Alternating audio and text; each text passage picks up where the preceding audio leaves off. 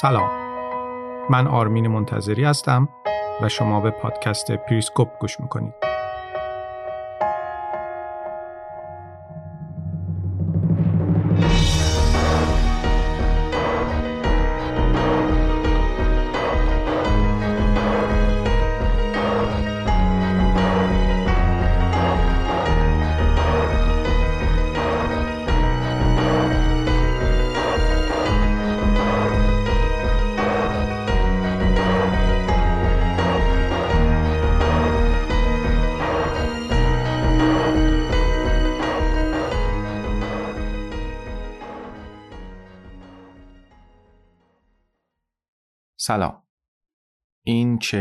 نهمین اپیزود پادکست پریسکوپه که امروز شنبه پنجم فروردین سال 1402 منتشر میشه. سال قبل سال بسیار تلخ و غمانگیز و سیاهی بود. هرچند نقطه های روشنی هم به شیوه خودش داشت. امیدوارم سال نو برای همه مردم ایران بهتر از سال قبل باشه. سال گذشته واقعا سال تلخی بود. بگذارید یه تشکری هم بکنم از همه شما دوستان که سال گذشته پریسکوپ رو شنیدید و باش همراه بودید. خیلی از شما دوستان توی account اینستاگرام پادکست هم همراه من بودید. اونجا با هم حرف زدیم و شنیدیم. از هم چیز یاد گرفتیم و سعی کردیم با کمک هم دنیا رو بهتر و واقعی تر بفهمیم. از همه شما ممنونم. برنامه پادکست برای سال جدید اینه که ابتدا فصل دوم تکمیل بشه. سعی می‌کنم خیلی سریعتر مجموعه ژئوپلیتیک کشورها رو ادامه بدم و تا حدودی تکمیلش کنم و بعد از اون هم فصل جدید رو شروع کنم. فکر می‌کنم که ژئوپلیتیک کشورها ظرف پنج یا شش اپیزود دیگه تموم میشه و بعد هم فصل جدید رو شروع خواهم کرد. امسال سعی می‌کنم که یه مقداری فاصله بین انتشار اپیزودها رو کمتر کنم. خب وقت رو از دست ندیم و خیلی سریع بریم سراغ موضوع این اپیزود. موضوع این اپیزود ژئوپلیتیک مصره. توی این اپیزود کمی درباره تاریخ مصر، جغرافیاش و الزامات ژئوپلیتیکش صحبت کردم و کمی هم به بهار عربی پرداختم. نکته مهمی که در ژئوپلیتیک مصر باید بهش توجه بشه نقش عجیب، غیر قابل انکار و حیاتی رود نیل برای مصره. نقشی که در طول تاریخ پابرجا بوده و حالا هم پابرجاست. حیات مصر به آب رود نیل گره خورده.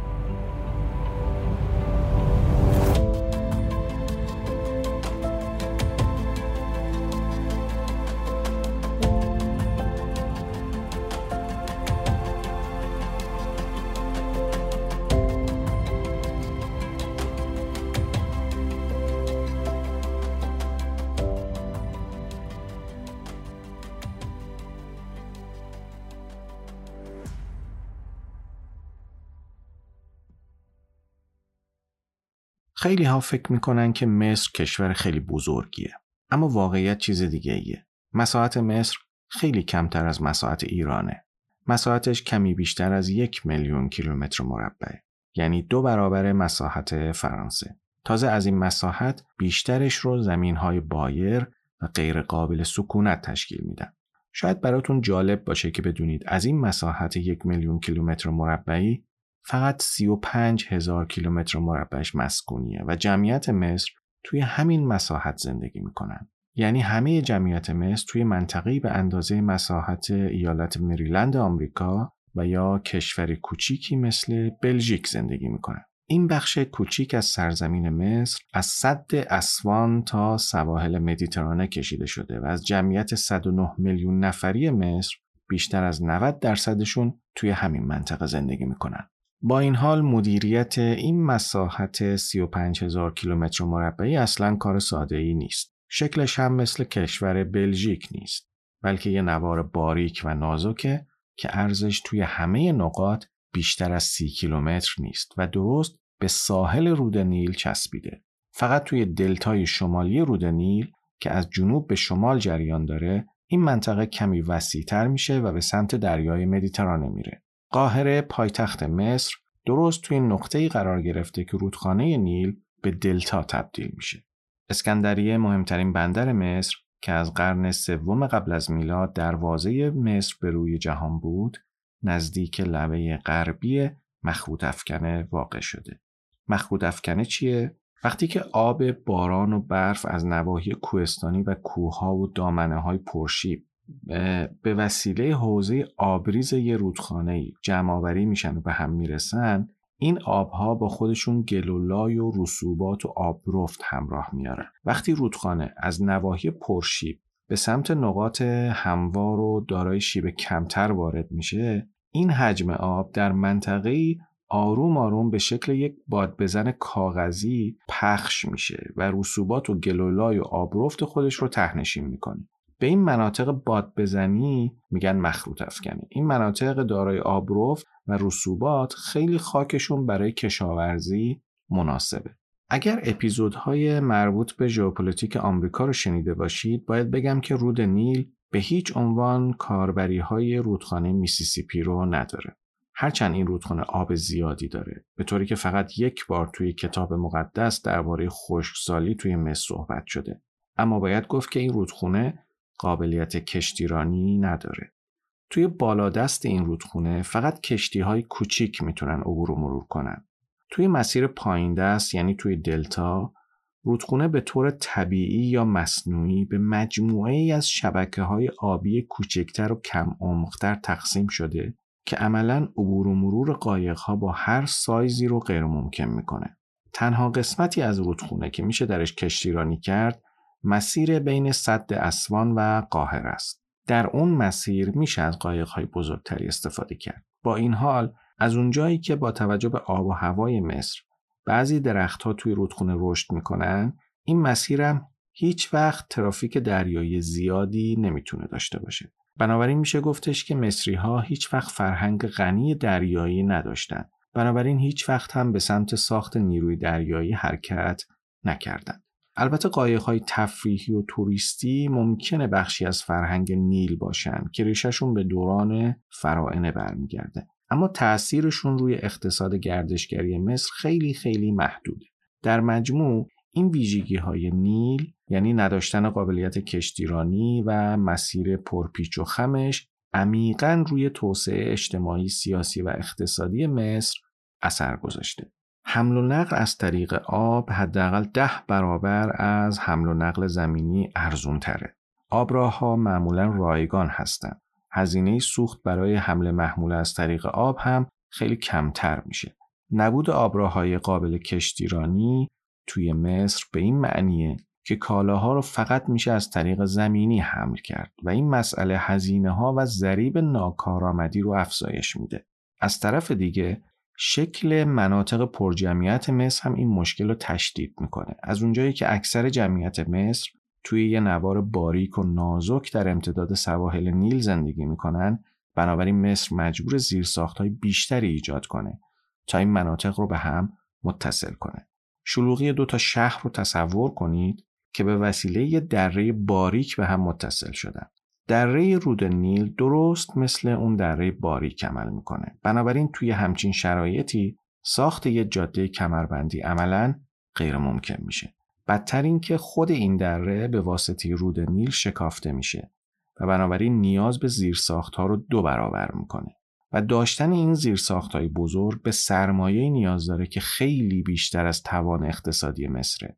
بنابراین اصلا عجیب نیست که مصر به لحاظ زیرساختی و سرمایه‌ای کشور فقیریه. نبود های حمل و نقل طبیعی به این معنیه که سرمایه کمی که مصری ها دارند باید برای ایجاد زیرساخت های مصنوعی مصرف بشه.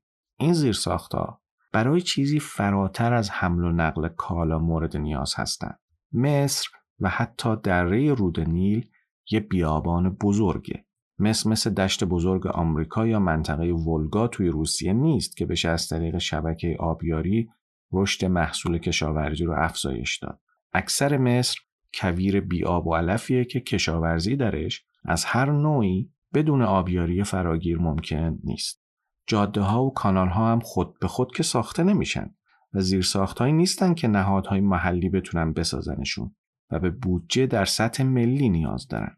ساخت و حتی نگهداری این زیر ها به برنامه ریزی و تجمیع سرمایه و نیروی انسانی خیلی زیادی نیاز داره.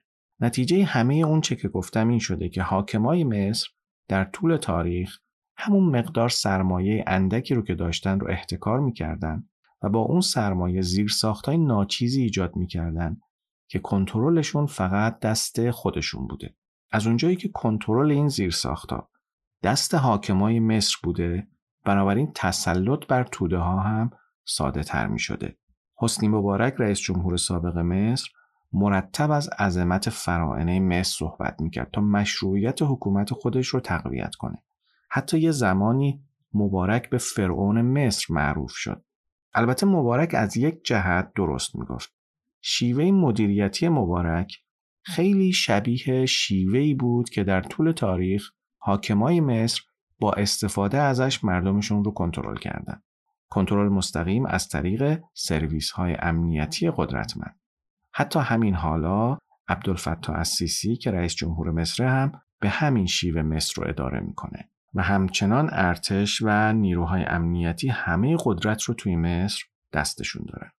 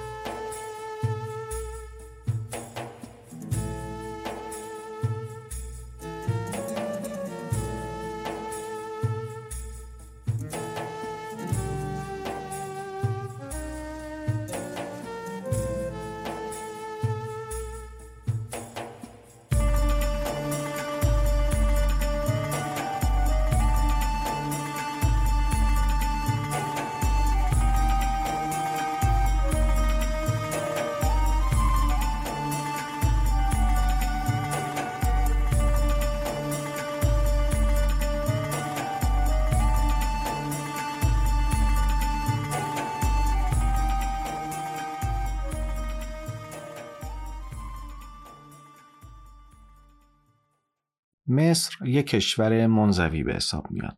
اگر اینطور فرض کنیم که رود نیل مهمترین خاصیت مصر و تمرکزگرایی از تمرکز جمعیت گرفته تا تمرکز قدرت ویژگی اصلی مصر باشه باید گفت که انزوا و میل به تسلط تم پررنگ سیاست خارجی و سیاست های نظامی مصر. مصر خیلی بیشتر از هر کشوری که توی دشت های اوراسیا و آفریقا واقع شده تنهاست. حجم گسترده بیابونهای مصر باعث شده که مراودات و تعاملات با مصر محدود بشه و البته مصر کمتر هم مورد حمله واقع بشه. تغییرات توی ژئوپلیتیک و فناوری به طور اساسی روی توسعه مصر اثر گذاشته. فناوری های دنیای باستان خیلی محدود بودند. اون زمان فقط ابتدایی ترین تکنیک های کشاورزی و ساخت و ساز در دسترس بود. پیشرفت تکنولوژی مسئله ای بود که خیلی کند پیش می‌رفت. توی زمانهای خیلی خیلی قدیم قبایل بیانبانگرد وحشی هر از چنگایی به جوامع انسانی حمله می‌کردند و از طرف دیگه جانورهای وحشی هم خطر بالقوه‌ای برای امنیت انسانها محسوب می شدن. بنابراین انسانها مجبور شدند برای محافظت از خودشون گروه های خانوادگی کوچیک ایجاد کنند. اما مشکل اینجا بود که فناوری اونقدر پیشرفته نبود که اونها بتونن با استفاده ازش نیازهای این گروه های کوچیک رو در طول سال برآورده کنند. اونا مجبور بودن در کنار کشاورزی شکار هم بکنن. بنابراین از اونجایی که شکار همیشه یک جا ثابت نمیمونه، انسانها هم مجبور بودن مدام در حرکت باشن. همین نیمه متحرک بودن باعث می‌شد که فناوری فرصتی برای پیشرفت سریع پیدا نکنه. توی همچین شرایطی پیشرفته ترین جوامع انسانی توی مناطقی توسعه پیدا کردند که دو تا ویژگی مشترک داشتن. اول اینکه این جوامع کنار یه رودخونه بزرگ واقع شده بودند که می‌تونستن آب مورد نیازشون رو به راحتی تأمین کنن. این رودخونه ها باعث می شدن که جوامع انسانی خیلی راحت بتونن کشاورزی کنن و بنابراین چندان به شکار وابسته نبودن و منابع اولیه غذاییشون رو از طریق کشاورزی تعمین می‌کردند.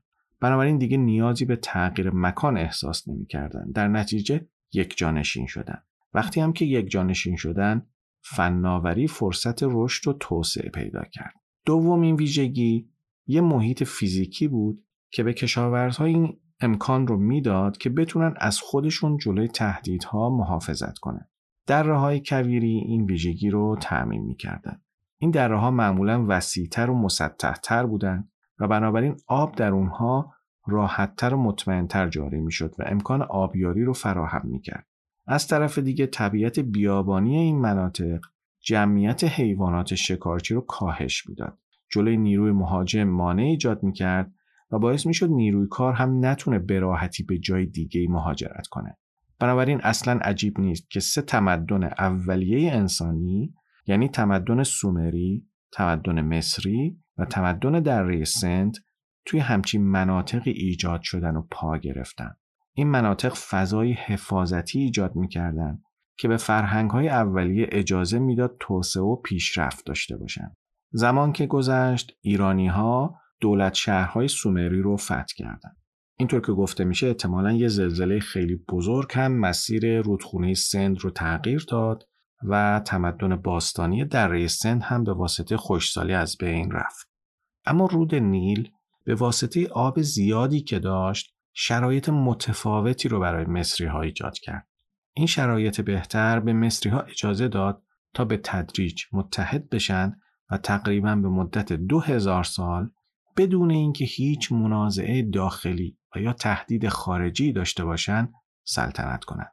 شش هزار سال قبل از میلاد مسیح انسانها در قالب جوامع کوچیکی در امتداد سواحل نیل زندگی می این جوامع به طور قابل توجهی از خیلی از جوامع هم اصر خودشون توی آفریقا و آسیا بزرگتر بودن و آرام آرام داشتن اولین قدم ها رو از کشاورزی به صورت دین به سمت کشاورزی با استفاده از شبکه های آبیاری برمی داشتن.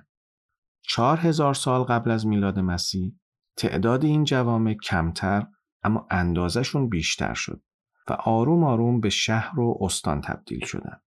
3600 سال قبل از میلاد مسیح مس کشف شد و تهیه غذا به واسطه ساخته شدن ظروف مسی راحت تر شد. بنابراین نیروی کار بیشتری می‌تونستن غذا بخورن و کار کنن. پیشرفت این جوامع توی سفالسازی هم باعث شد که بتونن غذای مازاد بیشتری رو ذخیره کنن. رشد جمعیت به تدریج باعث شد که سیستم های سیاسی پیچیده تر و بزرگتر بشن. 3200 سال قبل از میلاد مسیح شهرهایی که کنار نیل واقع شده بودند به سه پادشاهی تقسیم شدند. پادشاهی تینیس، پادشاهی نخن و پادشاهی نقاده. توی 200 سال بعد از اون این سه تا پادشاهی برای تسلط روی بخشهایی از رود نیل که بین سواحل مدیترانه و شهر اسوان واقع شده بود با هم جنگیدن. تاریخ در خصوص نتیجه این جنگ ها البته خیلی واضح حرف نزده اما ظاهرا پادشاهی نقاده تو این جنگ ها شکست خورد و پادشاهی های تینیس و نخن با هم ادغام شدند و اولین سلسله فراعنه مصر رو تشکیل دادن. توی 1400 سال بعد از اون مصری ها توی انزوا و تنهایی زندگی کردند و فرهنگ خودشون رو تقویت کردند. توی این دوران مصری ها با هیچ تهدید خارجی مواجه نشدند. جمعیت متراکم و فناوری های پیشرفته که داشتن بهشون امکان داد به راحتی هر دشمنی که از سمت بیابان به سمتشون میومد رو دفع کنند. این دوران دقیقا همون دورانی بود که اهرام سلاسه مصر ساخته شد. اما مصری های مشکلی هم داشتن. بعد از اینکه حدود سه هزار سال قبل از میلاد مسیح با هم متحد شدن هیچ وقت با رقیبی مواجه نبودن. روزهاشون همیشه آفتابی بود. رود نیل همیشه توی فصل بهار سیلاسا می‌شد و رسوبات تازه با خودش می آورد و بیابانهای مصر هم که همیشه طبق معمول نیروهای مهاجم رو دفع می‌کردن. بنابراین مصری ها عملا هیچ انگیزه برای تغییر نداشتند. درسته که مصر رونق داشت اما در عین حال راکت هم بود.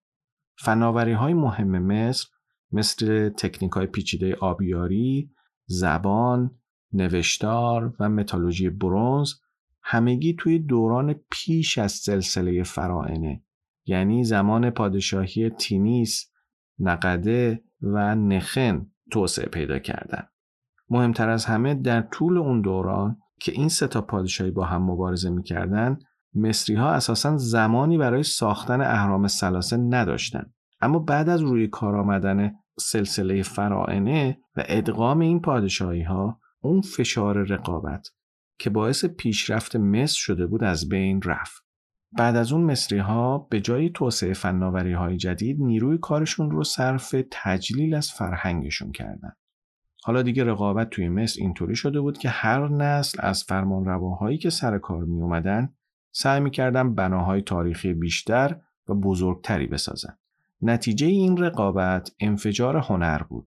اهرام سلاسه و خیلی چیزهای دیگه توی همین دوران ساخته شدن که هنوزم مشخص نیست دلیل واقعی ساختشون چی بوده. در واقع میشه گفتش که عصر اهرام سلاسه عصر زوال تدریجی تمدن مصر بود. در واقع حکام مصر در اون دوران ذهن ثباتگرایی داشتن. این شدت ثباتگرایی توی فرهنگ مصر اونقدر زیاد بود که وقتی دانشمندای مصر باستان متوجه شدن که روز اضافی رو توی سالهای کبیسه محاسبه نکردن به جای اینکه تقویم خودشون رو اصلاح کنن تصمیم گرفتن صبر کنن تا تقویم سیکل خودش رو طی کنه و این فرایند 1461 سال طول کشید تا اصلاح شد. حاکمای مصر دست به اصلاح تقویم نزدن چون از نظر اونها این تقویم نادرست توی 1500 سال گذشته مشکلی ایجاد نکرده بود. این طرز فکر نشون دهنده ذهن ثباتگرای حاکمای مصره. ذهنیتی که خیلی هم علاقه به پیشرفت نداشته. مثال بهتر مسئله تولید پنبه است. مصر نیمه اول قرن 19 هم تولید پنبه رو شروع کرد. اما تا سال 2005 طول کشید که مصر قدم منطقی بعدی رو برداره و تولید پارچه و منسوجات رو شروع کنه. اینطور که به نظر می‌رسه مصری ها کلن ملت خسته ای هستن. این بیعلاقگی به پیشرفت حتی تکامل اجتماعی، سیاسی، اقتصادی و نظامی مصر رو هم متوقف کرد. مصر که متوقف شده بود آروم آروم بقیه جهان بهش رسیدن و تونستن از بیابونها عبور کنن و مصر به یه هدف خیلی خیلی آسون و قابل تصرف تبدیل شد. اولین مهاجمای خارجی که به مصر رفتن هیکسوس ها از نژاد سامی بودند که سال 1620 قبل از میلاد به مصر حمله کردند.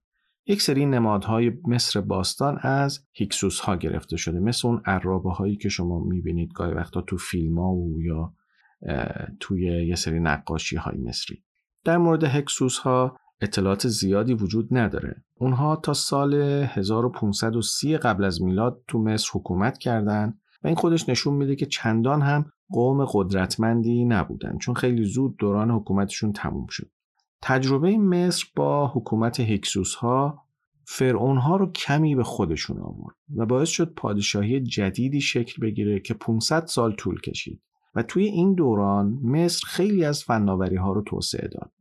مصر که همچنان توی انزوای شدید بود از این فناوری ها برای گسترش وسعت جغرافیاییش استفاده کرد که از خارتوم امروزی تا مرز سوریه و ترکیه توی دریای مدیترانه امتداد پیدا کرد.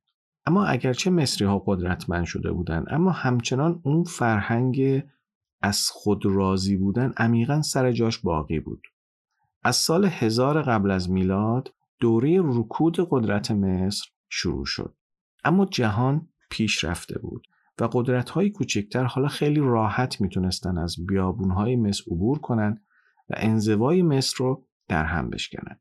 توی این دوران بود که مصر مکررن مورد حمله واقع شد و حملات هم اغلب موفقیت آمیز بودن.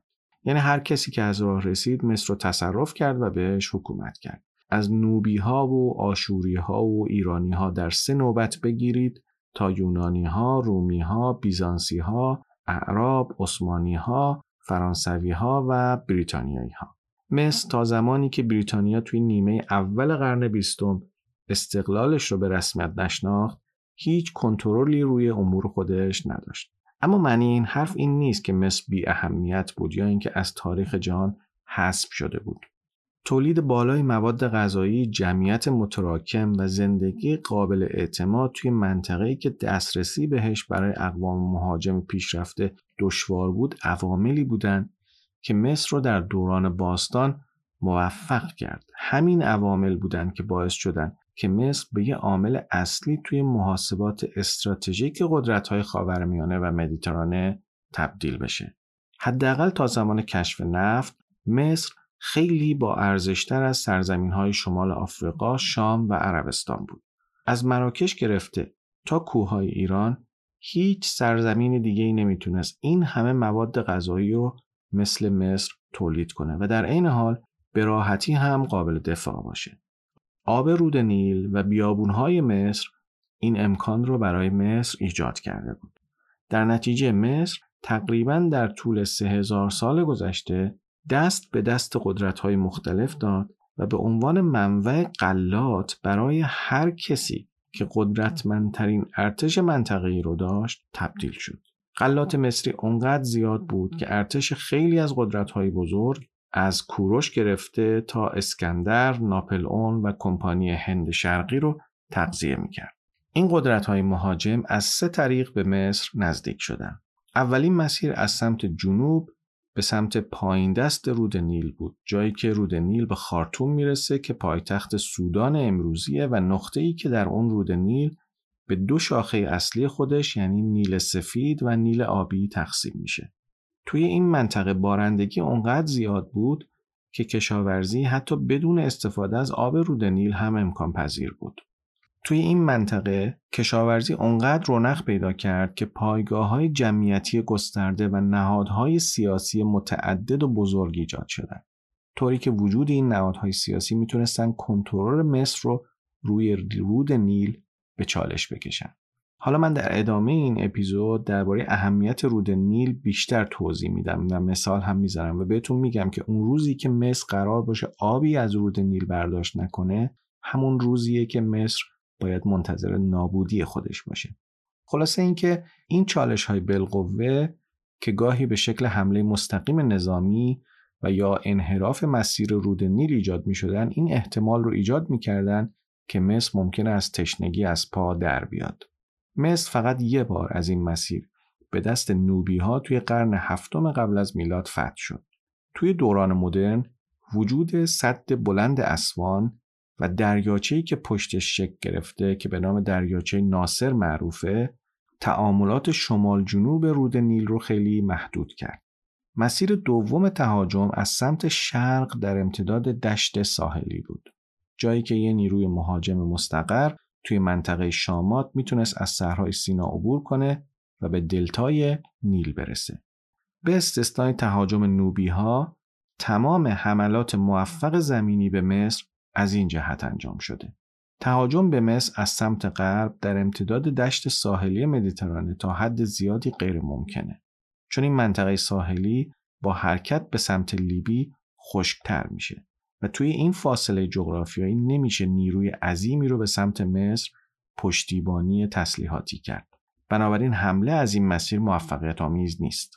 بنابراین مسیر شرقی تهاجم شانس موفقیت خیلی بالایی داشته. نمونهش تلاش اروین رومل توی جنگ جهانی دومه که جدیدترین و برجسته ترین حمله به مصر از لحاظ تاریخی محسوب میشه.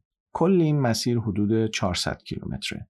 به تاریخ هم که نگاه کنید می‌بینید که هکسوس ها، آشوری ها، پارس ها، مغول ها و ترک های عثمانی همگی از این مسیر به مصر حمله کردند. به طور کلی اما میشه گفتش که سریعترین و راحت ترین مسیر حمله به مصر از طریق دریاست. به یه دلیل خیلی ساده. مصر یک کشور بیابونیه و تقریبا تمام جمعیتش توی سواحل نیل زندگی می‌کنه. این کشور نه درختی برای ساخت کشتی داشته و نه فرهنگ دریایی درش جریان داشته. بنابراین مصر همیشه یه قدرت زمینی بوده. حالا اگر یه قدرت دریایی بتونه نیروهای خودش رو توی مدیترانه مستقر کنه، به راحتی می‌تونه اسکندریه رو فتح کنه و همه مسیرهای تدارکات زمینی به شام رو مختل کنه و کنترل مصر رو از دست هر کسی بگیره. یونانی ها، رومی ها، فرانسوی ها و بریتانیایی ها همگی به این شکل به مصر مسلط شدن.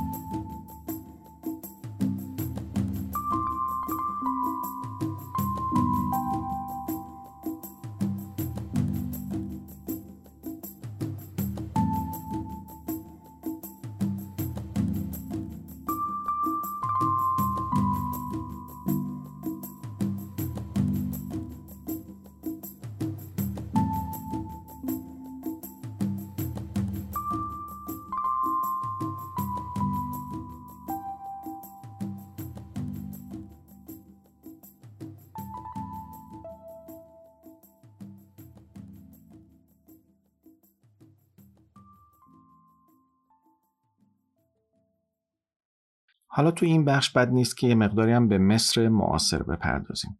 دوتا جنگ جهانی اول و دوم باعث شد که اروپا به شکل گسترده ویران بشه و بنابراین امپراتوری ها یکی بعد از دیگری فرو پاشیدن. سال 1922 امپراتوری بریتانیا نیروهای خودش رو از مصر خارج کرد و سال 1952 جمال عبدالناصر که سرهنگ ارتش بود یک کودتا توی مصر انجام داد و باقی نفوذ بریتانیا توی مصر رو از بین برد. ناصر بعد از رسیدن به قدرت تلاش کرد پیش بینی کنه که چه کسی قرار جانشین بریتانیا توی مدیترانه بشه. مسلما انتخاب های اول آمریکا و شوروی بودن. ناصر باید از بین این دوتا قدرت یکیشون رو انتخاب می‌کرد. تا اون موقع مصری ها هیچ تماس معناداری با هیچ کدوم از این دوتا قدرت نداشتند. بنابراین هیچ مبنای تاریخی هم برای اینکه بفهمند رابطه با کدوم قدرت درسته دستشون نبود. در نهایت دولت ناصر روی شوروی شرط بندی کرد. چون روزها نزدیکتر بودند و خیلی هم تهاجمی تر به نظر می رسیدن. آمریکایی ها فرانسه و کشورهای کم اهمیت تر رو آزاد کرده بودند اما شوروی تمام اروپای مرکزی رو به طور کامل فتح کرده بود. اینطور به نظر می رسید که شورش های مورد حمایت شوروی توی یونان و ترکیه به نیروی دریایی شوروی اجازه میده تا با قدرت وارد مدیترانه شرقی بشه. از اون طرف هم اینطور به نظر می رسید که آمریکایی ها از مدیریت اتحاد شکل گرفته بین قدرت های تحلیل رفته اروپای غربی راضی هستند. اون موقع هنوز استراتژی آمریکا برای تسلط به دریاها مشخص نشده بود. هنوز مشخص نشده بود که وزن اقتصادی آمریکا چطور قرار اقتصاد جهانی رو بازسازی کنه. علاوه بر این حمله بریتانیا، فرانسه و اسرائیل به مصر توی ماجرای بحران سوئز تو سال 1956 این باور رو توی ناصر تقویت کرد که قدرت شوروی می‌تونه امنیت مصر رو تضمین کنه. بنیان ژئوپلیتیکی تفکر ناصریسم این بود که مصر محور جهان عربه چون ناصر معتقد بود که مصر قومیتیه که قدیمی ترین فرهنگ جهان رو داره و باید به خودش بباله. مصر همیشه از قدیم الایام درست وسط معرکه دعواهای بین المللی بود و همیشه به عنوان سرزمینی تلقی می شد که برای گسترش قدرت توی منطقه باید تصرف بشه. در نهایت در زمان ناصر اتحاد مصر و شوروی شکل گرفت و کمک های مالی شوروی باعث رونق نسبی اقتصاد مصر شد. روزها صد بزرگ اسفان رو ساختند و ارتش مصر رو به طور کامل بازسازی کردند. ارتش مصر برای قرنها با هدف برقراری امنیت داخلی ساخته شده بود اما روزها ارتش مصر رو برای دفاع مقابل تهدیدات خارجی بازسازی کردند. توی سالهای 1967 و 1973 ارتش مصر برای اولین بار وارد منطقه شامات شد و با اسرائیل درگیر شد. با این حال توی رویارویی با اسرائیل به سختی شکست خورد. یکی از دلایل این شکست این بود که ناصر تصور غلطی از وضعیت ژئوپلیتیکی منطقه داشت. قدرت آمریکا روی دو عامل استوار بود. یکی قدرت اقتصادی عظیمش و دوم توانایی نیروی دریایی آمریکا برای کنترل اقیانوس‌های جهان. اما ارتش اتحاد جماهیر شوروی یه ارتش زمینی بود. از طرف دیگه نیروی دریایی کشورهای اروپایی هم تقریبا توی جنگ نابود شده بودند. بنابراین اصلا عجیب نبود که هرچه زمان میگذشت آمریکا تسلطش رو روی مدیترانه بیشتر و بیشتر می‌کرد. درست مثل کاری که با اقیانوس آرام و اقیانوس اطلس کرده بود. اینجا فقط مسئله زمان مطرح بود نه ناتوانی آمریکایی ها. ناصر این نکته رو درست درک نکرده بود. از دیدگاه ناصر توی عواست دهه 1950 ظهور قدرت آمریکا اصلا قطعی نبود. بنابراین ناصر بر اساس همین فرضیه اقدام کرد و البته اشتباه هم کرد. توی دهه 1960 قدرت دریایی شوروی توی دریای مدیترانه در مقایسه با قدرت دریایی آمریکا خیلی خیلی ناچیز بود. اقتصاد خیلی بزرگتر آمریکا بهش این امکان رو می‌داد که اونقدری به اسرائیل کمک مالی و نظامی بکنه که حتی از کل رشد اقتصادی مصر در طول یک سال بیشتر باشه. توی دهه 1970 یونان و ترکیه تا حد زیادی خودشون رو از شوروی دور کردند و به عضویت ناتو در اومدن. کنترل یونان و ترکیه روی تنگه بوسفور و تنگه دریای اژه به شدت توانایی نیروی دریایی شوروی رو برای دسترسی به مدیترانه کاهش داد. اینطور شد که وعده های کمک شوروی به مصر فقط در حد وعده باقی موند. در حالی که آمریکا وعده های کمکش خیلی واقعی تر بودند. بنابراین سیاست های ناصر نه تنها شکل غیر واقعی به خودش گرفت بلکه خیلی هم خطرناک شد. تسلط نظامی آمریکا روی منطقه ادامه دسترسی مصر به بازارهای جهانی رو به اجازه آمریکا وابسته کرد. جنگ مصر با اسرائیل درآمد مصر از کانال سوئز رو که مینگذاری شده بود متوقف کرد. از طرف دیگه اسرائیل توی جنگ یوم کیپور تو سال 1973 تهدید کرد که صد بلند اسفان رو بمباران می‌کنه. اگر اسرائیل این کار رو می‌کرد مصر کارش تموم بود. بنابراین ناصر متوجه شد که ادامه خصومت ها می‌تونه برای خودش و مصر خودکشی باشه. در نتیجه قاهره اول توی دوره انور سادات و بعد در زمان حسنی مبارک رویکرد سیاسیش رو تغییر داد و به جای ملحق شدن به اعتلاف های مرگبار تصمیم گرفت به سمت یک ساختار منطقی تر که سوابق تاریخی و واقعیت های ژئوپلیتیکی در اون مبنا قرار می‌گیره حرکت کنه تا بتونه منافع خودش رو تأمین کنه. مصر به سمت اتحاد دو فاکتو با آمریکا حرکت کرد. این کار نه تنها تجارت مصر رو شکوفا می کرد بلکه باعث می شد که کانال سوئز هم بازگشایی بشه. علاوه بر این این اتحاد مصر با آمریکا باعث شد که اسرائیلی ها هم متحد بشن که به شبه جزیره سینا وارد نمیشن. خب توی این بخش من سعی می‌کنم سه تا از الزامات ژئوپلیتیک مصر رو براتون تشریح کنم. الزام اول ایمن کردن نیل از دلتا به سمت بالادسته. اولین الزام مصر حفظ امنیت و تسلط نیل از دلتای نیل تا بالادست رودخونه بوده. این نکته برای هر دولتی توی مصر یه ضرورت محسوب میشه.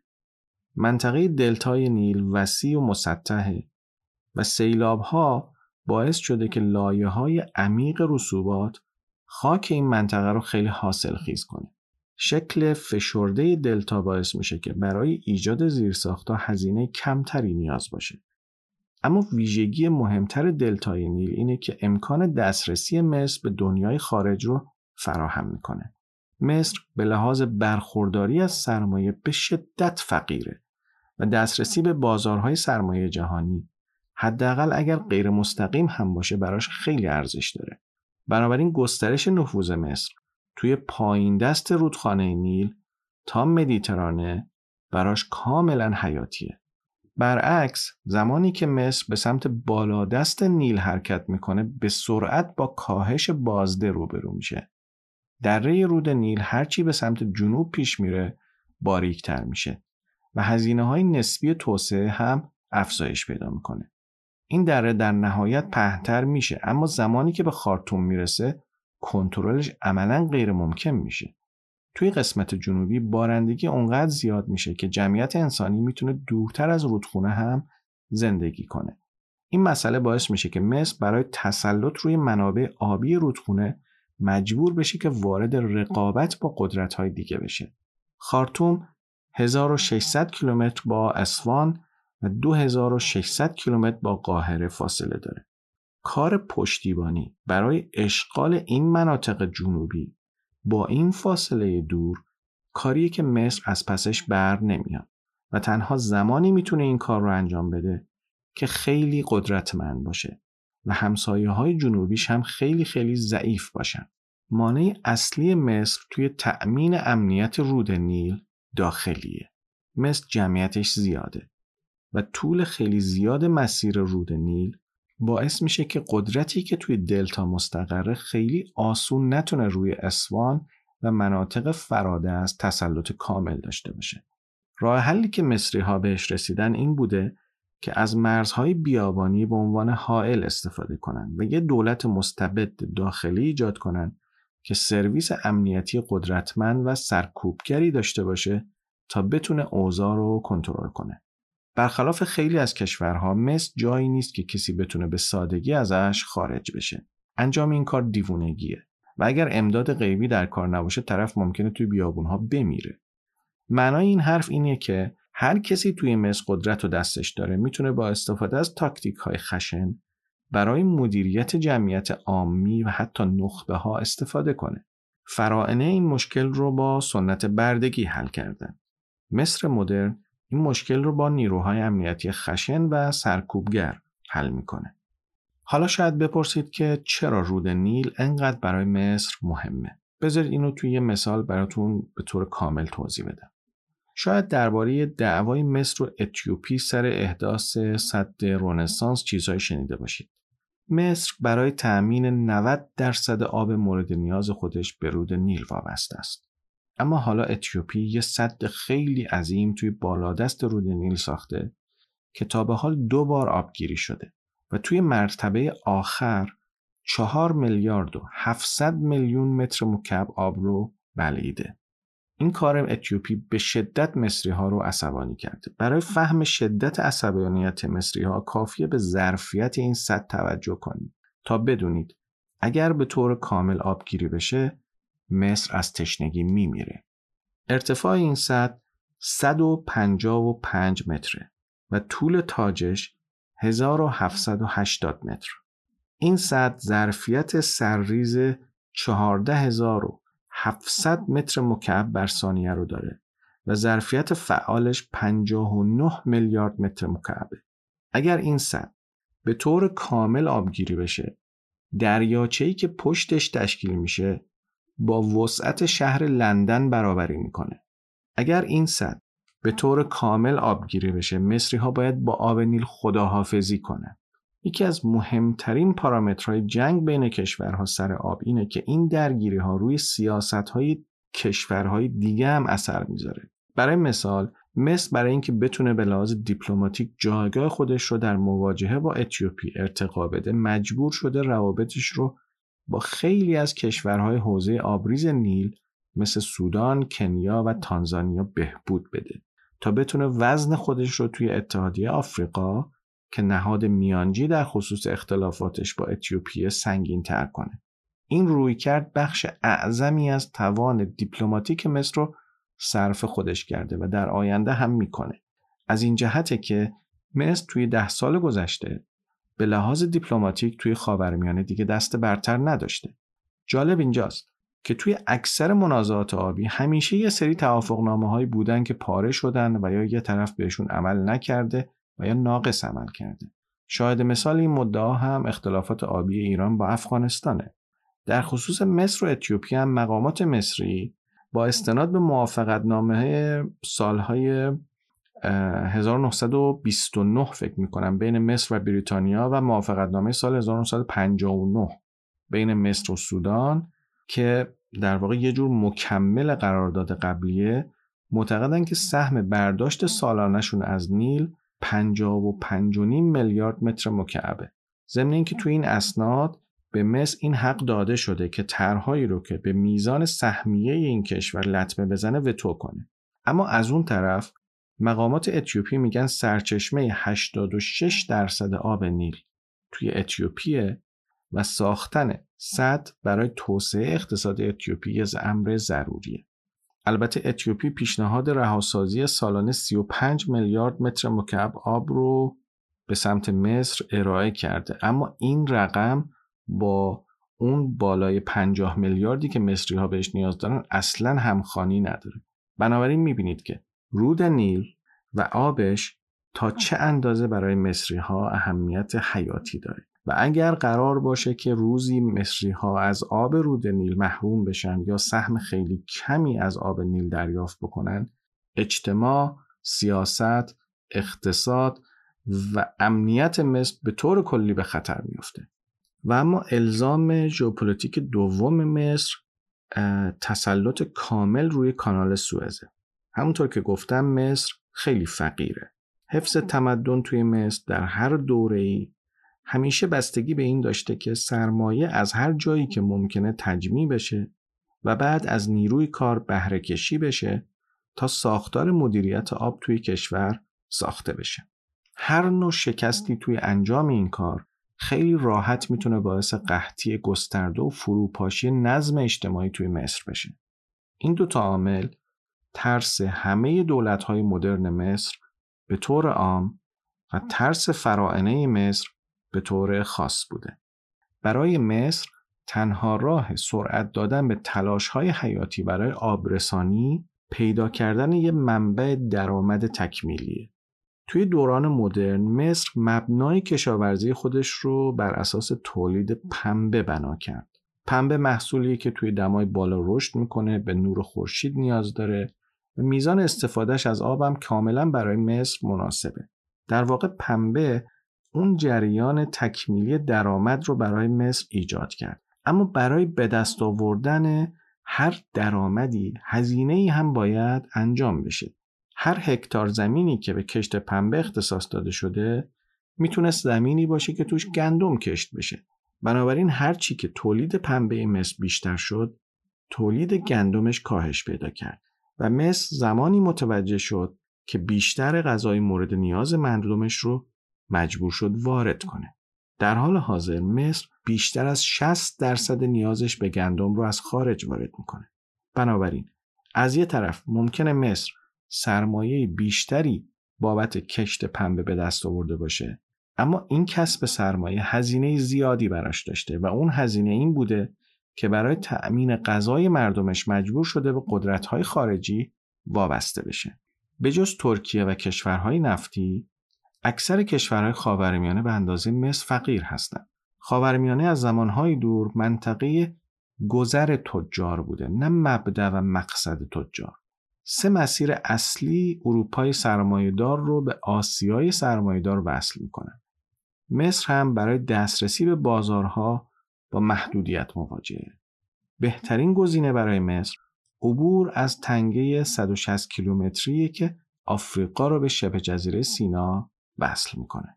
گذرگاه سوئز همیشه برای مصر حیاتی بوده و تاریخش به زمان فرائنه می‌رسه. این تنگه بین آفریقا و اوراسیا از دو جهت مرکزیت داره. اول به عنوان رابط بین مصر و هر مسیر تجاری زمینی و دوم به عنوان شریان تجاری اصلی برای تردد ساحلی بین دریای مدیترانه و دریای سرخ. مصری ها با کنترل مسیر سوئز می‌تونن به بقیه جهان وصل بشن. توی دوران باستان این تنگه به فراینه کمک کرد تا در عین اینکه در انزوا بودن ثروتمند هم بشن.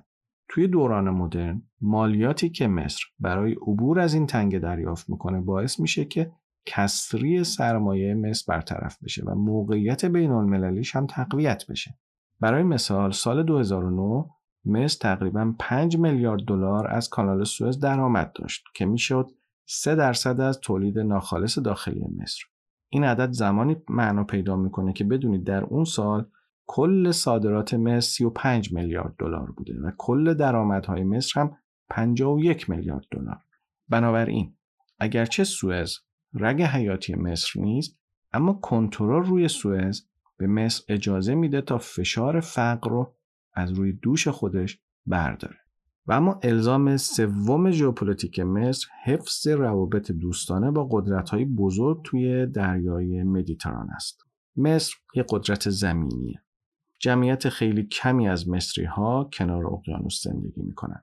مصر هم مواد لازم برای ساخت نیروی دریایی رو نداره و پول لازمش رو هم نداره و تاریخش هم تاریخ فرهنگ دریایی نیست. از خیلی جهات مصر یه قدرت خیلی ضعیف محسوب میشه.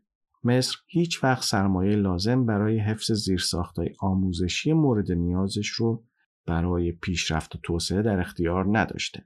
زمانی که دوره باستان داشت تموم می‌شد باقی جهان با استفاده از فناوری های جدید که مصری ها نداشتن پیشرفت کردند اما مصری ها نتونستن اونطور که باید خودشون رو توسعه بدن در نتیجه استقلال و حتی بقای مصر می‌تونه به راحتی توسط هر قدرت زمینی که بتونه از صحرا عبور کنه یا هر نیروی دریایی متخاصمی که بتونه بندر اسکندریه رو تصرف کنه و راه ارتباط مصر با جهان خارج رو محدود کنه ممکنه به خطر بیفته.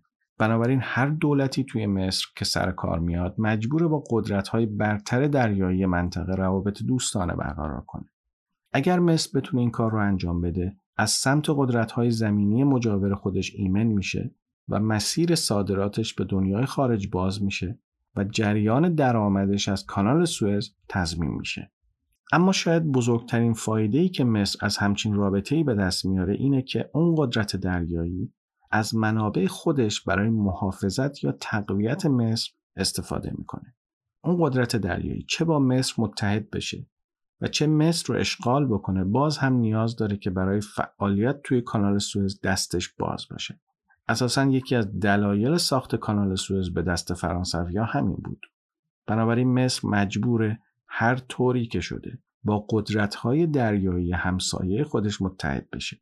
این مسئله در دوران کلوپاترا هم انجام شد و توی دوران مدرن هم نمادش معاهده صلح مصر با اسرائیل بوده.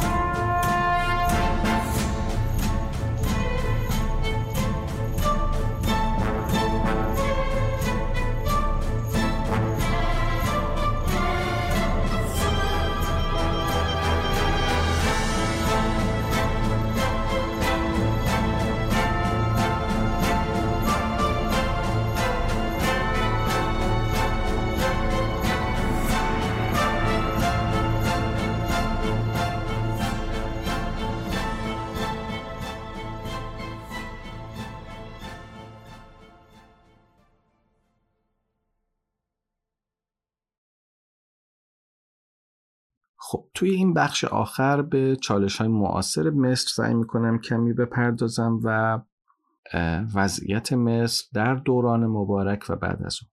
اوایل سال 2011 یه دوره دراماتیکی توی تاریخ مدرن مصر بود. روایت رسانه های جهان در مورد بهار عربی این بود که قیام های مردمی نیروی محرکه ای بود که رژیم مبارک رو از بین برد و درهای مصر رو به روی دموکراسی باز کرد. اما بررسی دقیقتر نشون میده که همه قوانینی که تا به اینجای اپیزود در مورد مصر توضیح دادم هنوز هم توی مصر داره اعمال میشه. تمرکز قدرت، انزوای فیزیکی از دنیای خارج و وابستگی به نیروهای خارجی برای امنیت اقتصادی از فاکتورهای اساسی جامعه مصر و توسعه دولتی هستند که هنوز هم تغییر نکردن. بنابراین می‌بینید که با تغییر یک نفر توی رأس قدرت تغییر اساسی در مصر ایجاد نشده. برای درک بهار عربی اولش باید عواملی که بهار عربی رو ایجاد کردن رو درک کرد. بحث درک این عوامل رو هم باید بدون توجه به آرمانها و آرزوهای کسایی که توی میدان تحریر مصر تظاهرات کردن شروع کرد. به جاش مبنای این بحث باید الزامات استراتژیک ارتش مصر باشه چون ارتش مصر بنیان اصلی دولت مصر رو تشکیل می‌داد و الان هم تشکیل میده. تو زمان جمال عبدالناصر طرحی ارائه شد که بر مبناش قرار شد ارتش مصر رانه اصلی توسعه و امنیت جامعه مصر باشه. این طرح اون زمان جواب داد. اما چند سال بعد از مرگ ناصر ارتش جایگاه و موقعیت خودش رو تغییر داد. ارتش به جای مشارکت با شوروی برای ایجاد یه حوزه نفوذ منطقه‌ای موقعیت خودش رو توی جامعه مصر به عنوان یه سیستم کنترلی تبدیل کرد. دولت مصر همچنان هر چیز با ارزشی توی کشور رو تحت مالکیت خودش داشت. اما این دولت خودش به دست رهبرای نظامی و در راستای منافع اونها اداره می‌شد و هنوز هم داره اداره میشه. همه چیز از بانک ها گرفته تا شرکت های واردات و صادرات تا صنایع کشاورزی توی یه ساختار اولیگارشی نظامی ادغام شده. اولیگارش های نظامی به جای تلاش برای ارتقای اقتصاد مصر غنایم اقتصادی رو بین خودشون تقسیم کردن و یه زندگی راحت و بیدغدغه رو شروع کردن. این ساختار از اواخر دهه 1970 تا اواسط دهه 2000 یه ساختار پایدار بود. های امن مصر توانایی هر قدرت اقتصادی بین المللی رو برای به چالش کشیدن قدرت ارتش مصر محدود می‌کرد. از طرف دیگه مشارکت مصر با آمریکا فشارهای بین المللی از هر نوعش رو از خیلی جهات کاهش داد. وقتی که مصر با اسرائیل قرارداد صلح امضا کرد از جهان عرب ترد شد. اما این ترد شدن برای جنرال های ارتش مصر یه موهبت بود. چون بهشون این امکان رو می‌داد که هر طور صلاح می‌دونن به مصر حکومت کنن.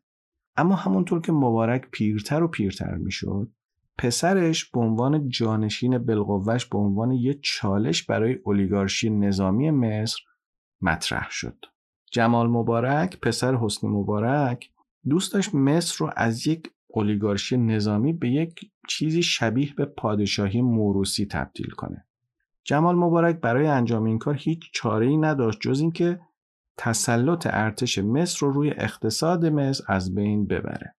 جمال متحداش با کمک نهادهای بین المللی مثل بانک جهانی برای خصوصی سازی دارایی های دولتی مصر تلاش کردند. مسلما این کارشون تهدید مستقیمی برای موقعیت سیاسی و اقتصادی ارتش به حساب می اومد. نگاه ارتش مصر به جمال مبارک که حتی خدمت سربازی هم نرفته بود این بود که جمال یه نیروی سیاسی بی تجربه و نوپاست و هیچ درکی از الزامات استراتژیک مصر و مدیریت دستگاه امنیتی کشور نداره. نتیجه این اختلاف دیدگاه بهار عربی توی مصر بود.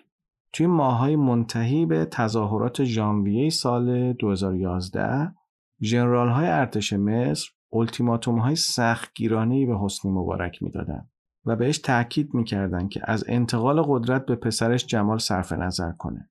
به موازات این التیماتوم ها به گزینه های خودشون برای سرنگون کردن مبارک با روش های کم هزینه فکر می‌کردن. همون اوایل اعتراضات ارتش از نظر استراتژیک خودش رو هم بیطرف جلوه می‌داد هم به یه نوعی سمت معترضا قرار می‌داد خودش رو و مراقب بود که نیروهای امنیتی گارد مبارک توی خیابونها خیلی شدید مردم رو سرکوب نکنن. شما واقعا باورتون میشه که توی کشوری مثل مصر اونم مصر زمان مبارک با سابقه بیشتر از پنجاه سال نظامیگری و با قدرتی که ارتش داره مردم بتونن توی میدان اصلی قاهره چند روز چادر بزنن و اعتراض کنن و شعار بدن و سرنگونی مبارک و فریاد بزنن و برخورد خیلی خشنی هم باشون نشه. البته من نمیگم برخورد خشنی نشده ولی برخوردی که با مردم مصر شد در تا قبل از سقوط مبارک خیلی سهل گیرانه تر بود به نسبت استانداردهای در واقع ساختار امنیتی و نظامی مصر. این کار مسلما بدون چراغ سبز ارتش مصر غیر ممکن بود. ارتش مصر این کار کرد. نه به این خاطر که دستش خالی بود یا ناتوان بود بلکه به این خاطر که نیازی به سرکوب معترضا نداشت. تظاهرات مردمی به جنرال های ارتش یه ابزاری می‌داد تا به استفاده ازش بتونن مبارک رو برکنار کنن تا جمال نتونه به هدفش برسه و قدرت رو از دست ارتش در بیاره. نکته دیگه در مورد تظاهرات مردم مصر اینه که خیلی ها ازش به عنوان انقلاب یاد می‌کنن. اما یکی از ویژگی های هر انقلابی سطح مشارکت مردم توی اعتراضات. اعتراضات مردم مصر روزی که مبارک در نهایت از قدرت کنار رفت به اوج خودش رسید. اما بر اساس خوشبینانه ترین تخمین ها فقط 750 هزار نفر یعنی کمتر از یک درصد از جمعیت مصر اون روز تو خیابون ها بودن. توی انقلاب های واقعی مثل انقلاب هایی که کمونیسم رو توی شرق اروپا سرنگون کرد و یا پهلوی رو توی ایران سرنگون کرد نسبت مشارکت معترضا از ده درصد تا پنجاه درصد بوده. به طور خلاصه بهار عربی مصر یک کودتای ارتش بوده نه یه انقلاب. اما استراتژی ارتش توی حذف مبارک کم خطر هم نبود. ارتش مصر معمولا ترجیح داده که از پشت پرده حاکمیت کنه و حکومت روزمره رو دست دولت غیر نظامی بده. اما دولتی که در نهایت به نظامی ها پاسخگو باشه. اما گشایش سیاسی که ارتش به ایجادش کمک کرد مسائل رو خیلی پیچیده کرد. بعد از برکناری مبارک و روی کار اومدن محمد مرسی ارتش مجبور شد دست به بالانس قدرت بزنه. از یه طرف نباید اجازه می‌داد که قدرت دولت محمد مرسی از یه حدی بیشتر بشه و از طرف دیگه باید خواسته های معترضا رو هم مدیریت می‌کرد و بینشون شکاف ایجاد می‌کرد و این دقیقا همون کاری بود که ارتش انجام داد و دولت مرسی رو هم در نهایت سرنگون کرد و امروز در مصر یه بار دیگه همه چیز به روش قدیم و بر اساس پارامترهای مد نظر ارتش اداره میشه. الزامات ژئوپلیتیک مصر تغییر بنیادی نکرده و در هنوز هم روی همون پاش نمیچرخه.